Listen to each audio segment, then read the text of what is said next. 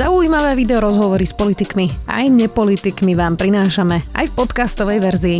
Moje meno je Zuzana Kovačič-Hanzelová. Vítajte pri relácii Rozhovory ZKH v audioverzii. Aj keď strana obyčajných ľudí už od decembra hovorí o chystaní volebného programu, zatiaľ sme ho nevideli. Strana prišla s nápadom, aby za programové priority hlasovali ľudia. Aké sú ich priority pri spravodlivosti? A kedy už uvidíme program strany? Stihnú to vôbec do volieb? Odpovie v rámci našej série predvolebných rozhovorov na tému spravodlivosť. Tieňový minister spravodlivosti Olano Milan Vetrák, vítajte. Ďakujem za pozvanie. Dobrý deň. Pán Vetrak, tak mm, čo ten program? Eduard Heger, keď sme ho mali dva týždne dozadu v diskusii, povedal, že teda už chystáte program, už ho píšete a že teda možno to bude na poslednú chvíľu. A teraz ho práv, parafrazujem, povedal, že snáď to stihnete zverejniť do volieb. Tak skúste nám povedať, že kedy ten program uvidíme. Ono, ten program sa v podstate robí od leta minulého roka, len on má niekoľko etáp v tej prvej etape si sadnú odborníci na tie konkrétne oblasti, v podstate tí, tzv. tieňoví ministri, ja, ja ten názov až tak nemám rád, ja to vám, že gestor, že gestori pre tú konkrétnu oblasť e, so svojím poradným tímom dávajú to dokopy. Táto fáza skončila v novembri a od začiatku decembra až do dnes sa v podstate ten program ešte neviem, tak zjednoduším to, že politicky doľaďuje, aby, aby tam bola určitá konzistencia s tým, čo Olano hovorilo v minulosti a aby aj niektoré veci nešli možno tak na hranu, pretože ak by sa robilo prípadne program vyhlásenie vlády, tak e, je lepšie mať niekedy možno tak všeobecnejšie povedané nejaké opatrenie, ako ísť do konkrétnosti a potom sa na tom dohadovať. Čiže sa to ja predpokladám, že budúci týždeň bude zverejnený, ale to už nezávisí odo mňa, lebo ja som bol zodpovedný za to, aby tá fáza skončila na čas v novembri a to som splnil ako gestor a odtedy je to už na vedení hnutia a na predsedovi hnutia. Um, teraz sa objavil ten nápad e, v Oľano, že teda budú ľudia hlasovať za nejaké uh-huh. priority programové. Ako zabezpečíte, vy ste teda právnik, máte byť tenový minister za spravodlivosť, ako zabezpečíte, aby tam neboli právne nezmysly, ktoré napríklad idú proti ústave, ale možno je to populárne medzi voličmi?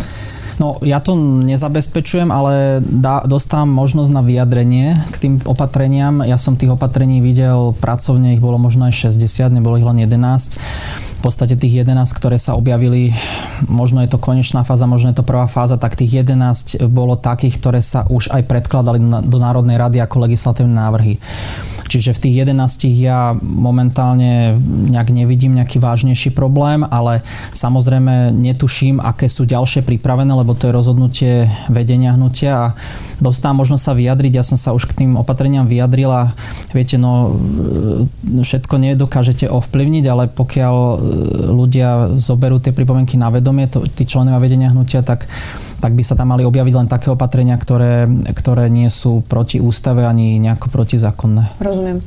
Um, v podstate poďme na tú spravodlivosť. Jediné, čo no, som sa, sa ja dozvedela z toho programu, a to bolo ešte v decembri pred našou prvou predvolebnou diskusiou, je, že mi hovorca poslal také krátke tézy a pri spravodlivosti bola jedna, ktorá ma teda zaujala.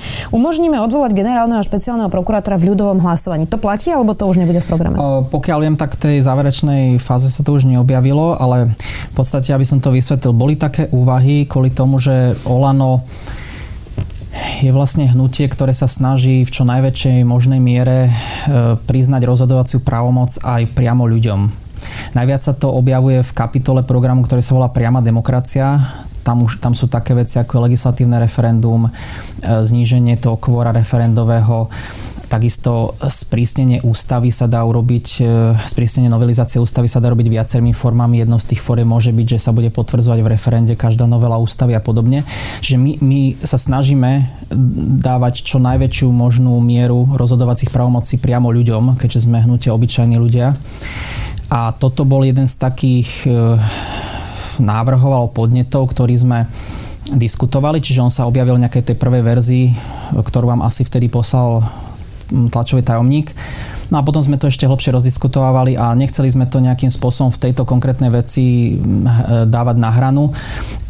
Poviem, názor je aký? E, môj názor je taký, že e, osobný názor je taký, že by som s tým nevidel až taký problém, ale priznám sa, že k takému obrysovaniu, obrusovaniu tých rán dochádza trocha aj na tých stretnutiach, ktoré máme podstate tie opozičné strany, tak to nazvem, tí gestory spravodlivosti za opozičné strany, za ľudí, PS spolu Olano, Saska KDH. Aj tam vlastne, keď si hovoríme tie jednotlivé opatrenia už s programov a snažíme sa tak predpripraviť to budúce možné program vyhlásenie vlády, tak si hovoríme, čo je možné, čo je nemožné, aké sú názory. A nemá zmysel podľa mňa ísť s vecami, kde človek je úplne osamotený alebo jednoducho vidí, že sú aj iné veci, ktoré treba riešiť a netreba všetko e, hnať ako na hranu, sa povie. Veľa sa teraz hovorí o tom, že Slovensko práve v tej otázke spravodlivosti potrebuje reformu. Máme tu skorumpovaných sudcov, ktorí si písali s Marianom Kočnerom, nefunkčné disciplinárne senáty, súdna rada už niekoľkýkrát nezvolila predsedu Najvyššieho súdu. Vy teda e, čo konkrétne plánujete robiť, aby sa už neopakovalo to, že Marian Kočner si dohadoval a kupoval rozsudky?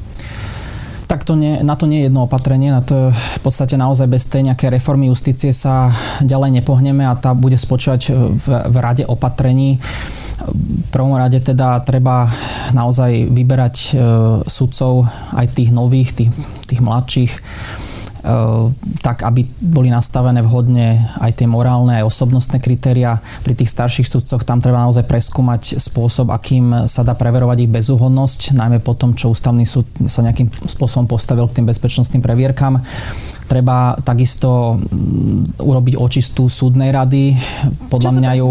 Čo to znamená? Uh, myslím si, že by jednak malo dôjsť aj k profesionalizácii ďalších členov tej súdnej rady, nie len predsedu súdnej rady lebo dneska je to tak, že vlastne ten predseda súdnej rady mm, je určitým spôsobom aj odmenovaný za tú funkciu, má určitý sekretariat okolo seba alebo administratívne sily a tí členovia sú tam viac menej ako keby taká dobrovoľná aktivita. No, nechcel som to tak povedať no, napriamo, ale je to tak, áno. Čiže podľa mňa by bolo treba nejakým spôsobom vymyslieť aj vhodné odmenenie tých ľudí za tú, za tú funkciu a takisto by bolo do, dobré, keby ten predseda, e, pokiaľ ide o právomoci, e, nemal tak silné právomoci, ako má dnes. Čiže mali by sa nejakým spôsobom rozdistribuovať aj medzi tých ďalších členov rady. Sú tam ďalšie opatrenia, ako je špecializácia súdov, aj to by mohlo niečo vyriešiť, zverejňovanie rozsudkov, pravidelné hodnotenie sudcov. My máme zásadu trikrát a dosť, čiže za tri disciplinárne previnenia by mali by mal ten človek opustiť ten svoj sudcovského prokurátorský stav. Máme tam aj prvok e, zase tej verejnosti toho ľudu v disciplinárnych komisiách, v výberových komisiách, čiže tých opatrení je viacero. No a samozrejme potom aj postihy tých súdcov a prokurátorov za to, ak by sa premenili, ak by už podľa mňa boli len podozriví z toho, že sú zaplatení do takých vecí, ako sa stali teraz. Lebo to, čo naposledy spravila vláda aj s pánom terajším ministrom spravodlivosti, tak to je zďaleka nedostatočné tomu, čo aj verejnosť, aj čo my sme očakávali od tých opatrení v tejto no, oblasti. A keď si pozrieme niektorých tých sudcov, o ktorom sme hovorili, sudca Sklenka, napríklad sudkynia Repáková, mm-hmm. o tej e, novinári informovali roky, a mala viacero kauz na stole, o, ktorých sa vedelo. My sme aj v denníku sme, aj ja keď som bola ešte vertové, zrobili reportáž uh-huh. Miriam Repákovej, že rozhodla v kauze štátneho karga v neprospech karga a v prospech čudnej cyperskej schránky. Mala tam konflikt záujmov, nenamietala svoju zaujatosť. Nakoniec vlastne krajský súd zrušil jej rozsudok a nikto s ňou doteraz vlastne, až kým sa neukázalo, že si dopisoval s Marianom Kočnerom, uh-huh. neurobil. A, a takže tam není ani problém mechanizmov, ako toho, že sa neuplatnili. No ale potom je aj otázka toho, že kto mal tie mechanizmy uplatňovať a zase by sme sa mohli baviť o tom, aj my máme v programe, teda, ktorý ešte nie je zverejnený, uvedené a myslím, že nie sme jediní, mám pocit, že ešte aj strana SAS má niečo podobné, že chceme jednoducho e, posilniť aj právomoci e, ministerstva voči manažmentu súdov. Dokonca myslíme predstaviť aj to, že by predseda súdu nemusel byť sudca, bol by to jednoducho presne tak a bol by zodpovedný aj za výkon toho súdu, aj za proste tie procesy, ktoré tam prebiehajú a jednoducho e, teda netrváme na tom, ale máme taký názor, že by to bolo dobre zvážiť a takýmto spôsobom by potom sa vedelo odpočtovať o vzťahu k tomu predsedovi súdu to, či tie mechanizmy spustil a uplatnil. No a samozrejme nemôže ten disciplinárny, e, disciplinárne postih vyzerať tak, že dobre, že pri podozrení toho sudcu ako keby odstavím dočasne, ale dám mu 80% plat. Proste však to, ten človek si niekedy aj rád oddychne ten rok za 80% platu, takže to, to, to jednoducho nemá zmysel robiť tak, jak to spravila teraz vláda. Proste keď u prokurátorov to ide tak, že viem znižiť plat na 30% plus e, ak má e, teda malé deti, tak mu to zvýšim až na 50, tak jednoducho takouto cestou treba ísť určite aj pri týchto postihoch, lebo 80% to je v podstate ako keby sa nič nestalo. Jedna vec sú teda zákony, druhá vec je tá kultúra, ktorá teraz sa ukázala tiež a teda ukázala sa aj počas harabinizácie súdnictva, že väčšina tých súdcov, ktorí sú síce poctiví, tak boli ticho. To sa nedá zmeniť žiadnym zákonom. Áno. Čo s tým? Tak e, ono, viete, možno základ, alebo základná chyba sa spravila ešte pri Nežnej revolúcii, keď e, v podstate sudcovia a diplomati boli jediné jediné, jediný stav, ktorý nejakým spôsobom nebol v podstate očistený, tak to poviem ľudovo. Jednoducho tam sa tie zásahy nerobili. Vznikala aj Slovenská republika, aspoň keď som sa mal možnosť rozprávať s ľuďmi, ktorí ktorí mali niečo dočenia s tou nežnou revolúciou, tak povedali, že jednoducho týchto ľudí bolo treba a nechceli to nejakým spôsobom e, radikálne riešiť, ale tam to celé vzniklo, tam aj zostali tie prepojenia na, povedzme, na príslušníkov bývalých tajných služieb, na rôzne aj mafiánske skupiny, oligarchické zoskupenia. Čiže jednoducho, ak teraz ústavný súd povedal, že bezpečnostné preverky nie sú priateľné, tak treba hľadať ďalšie mechanizmy, ako skúmať bezúhonnosť tých e, sudcov a aj prokurátorov a cez tie mechanizmy, nechcem teraz hovoriť konkrétnosti, ale sú aj teraz už nejaké mechanizmy, cez ktoré sa to robí, rôzne posudky alebo testy a tak ďalej, tak je možné postupne uh, napraviť aj ten personálny stav na tých súdoch a prokurátore tak, aby tam boli, boli morálni sudcovia a prokurátori. Poďme k voľbe generálneho prokurátora, to nás čaká už tento rok v júni. Ste za to, aby sa ešte pred tou voľbou v júni zmenili pravidla voľby generálneho prokurátora?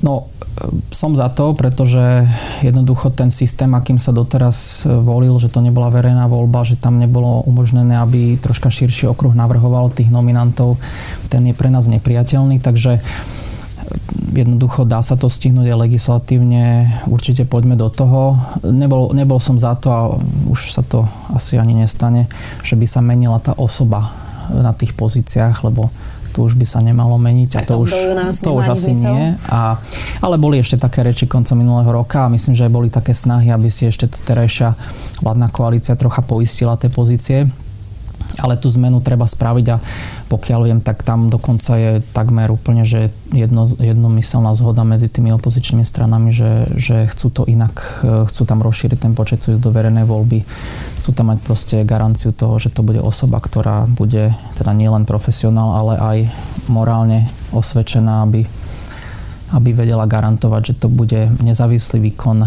tej inštitúcie aj, že sa budú riešiť kauzy. Už viackrát ste povedali pri tých veciach, že teda ako to majú aj ostatné opozičné strany a že netrváte na niečom, to vyzerá, že sa teda chystáte na opozičnú vládu už aj v programe? Uh, v programe samotnom nie, ale stretávame sa pravidelne od novembra minulého roka No a e, tak e, či, e, nie je to tak postavené, že my by sme si upravovali program podľa toho, ale keď sa o tom diskutovalo ešte v tej záverečnej fáze, tak myslím, že pri jednom, dvoch opatrení som ja nakoniec povedal, že jednoducho nemusíme to dávať do nejakého takého extrému a môžeme ísť takým, by som povedal, priechodnejším Pýtam variantom. Pýtam sa preto, že Igor Matovič skôr vyzerá, že trošku tak buší aj do tých svojich opozičných súperov. Viete čo, no tak nepodpísal sa mm, pakt o neutočení a ja s tým súhlasím a jedna vec je čo sa deje vo volebnej kampanii, aký má každá strana program a druhá vec je, že si potom musíme sadnúť a nejakým spôsobom spraviť to program vyhlásenie vlády. Čiže e, sú tam aj opatrenia, na ktorých trváme a ktoré sa budeme snažiť presadzovať aj dosť tvrdo. No ale boli tam jedno, dve opatrenia, kde sa to dá robiť variantne a keď som už z tých prvých dvoch stretnutí e, v rámci tej opozície videl, že sa nikto k tomu neprikláňa, tak ja osobne som jedno alebo dve opatrenia proste dal z toho programu preč. Ktoré je to, na ktorom budete trvať za každých okolností spravodlivosti, teraz myslím? No určite budeme e, trvať na uh, očiste súdnictva prokuratúry a na väčšej nezávislosti a uvoľnený rúk policajtom, prokurátorom, aby mohli konať. Ale skúsme si povedať niečo konkrétne. No tak máme tam také originále, čo máme, o, o čom viem, tak je ten systém trikrát a dosť. Proste tri disciplinárne previnenia a koniec. Sú tam e, dosť aj také originálne veci, pokiaľ ide o, o legislatívu, napríklad to sprísnenie novelizácie ústavy, kde to chceme robiť nejakým spôsobom, že buď je jedna varianta, že by e, takú novelu mal potvrdzovať až ďalší parlament. Ja skôr sa prikláňam k tomu, že by sa to malo potvrdzovať referendum. To tiež myslím, že žiadna strana nemá. Sú tam aj ďalšie veci, ktoré sa týkajú povedzme právnických povolaní, kde my chceme väčšiu otvorenosť ako ostatní tých právnických povolaní, takže mohli by sme takto pokračovať, ale bolo by to nádlhšie. Dobre, rozumiem. Môžeme vôbec diskutovať o spravodlivosti. E, keď si celé Slovensko pozerá vlastne videá generálneho prokurátora Dobroslava Trnku s Janom Počiatkom, vtedajším ministrom financí, ako sa dohadujú o kauze Lemikon a ako si rozprávajú a v podstate sa aj vysmievajú možno občanom e, z kauze, v kauze emisí. Ľudia vidia, že teda generálny prokurátor, ktorý mal byť strážca spravodlivosti, strážca demokracie, strážca zákonnosti si nahrával takto pokutne ľudí, zrejme pre Mariana Kočnera, je to jedno z tých podozrení. Ano. Mm, zrušili mu obvinenie, nie je vo väzbe, ako má k tomu Slovak prísť, keď sa na to pozera. Ako sa vôbec môžeme rozprávať o spravodlivosti, keď každý ako keby tuší, že ako to vlastne je?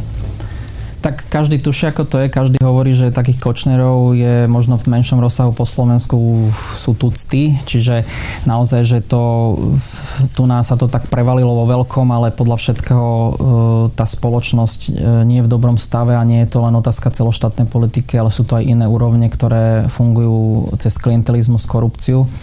Čiže aj preto Olano má vo svojom programe boj proti korupcii na prvom mieste. Čiže keby som to veľmi chcel zjednodušovať, tak, tak e, ja rozumiem tomu rozhorčeniu ľudí. Ja sám som bol rozhorčený. Dokonca niektorých ľudí práve to video, ktoré ste spomínali, presvedčilo, aby e, išli kandidovať do parlamentných volieb. E, my jednoducho také praktiky akceptovať nemienime, ani nebudeme. Budeme to vedieť garantovať, ak by sme boli nebodaj vo vláde, čo teda, ak sa podarí, tak cez nominantov tej strany na tých funkciách, e, ktoré budeme mať na starosti. Samozrejme pri hlasovaniach v parlamente a vo vláde a aj tie pravidlá, ktoré som hovoril o tom generálnom prokurátorovi, že chceme nastaviť nový mechanizmus voľby a nominácií, by mali e, z veľkej časti zabezpečiť. Dúfajme, že definitívne, že tam bude človek, ktorý už takéto veci nebude robiť a bude trestať každého z tých prokurátorov sme cez radu prokurátorov a tak ďalej, e, ktorí by také niečo robili, lebo to nemusí byť len to najvyššie úroveň, to sa môže diať v podstate aj na nižšej úrovni tej prokuratúry. Uh... Ešte sme sa nedotkli jednej časti, ktorá určite ľudí, keď chcú spravodlivý štát, e, sa týka, to je policia. Veľa sa mhm. hovorí o Milanovi Lučanskom, o policajnom prezidentovi. Niektorí v opozícii majú názor, že ho treba po voľbách vymeniť, niektorí, že naopak nie. Váš názor je aký?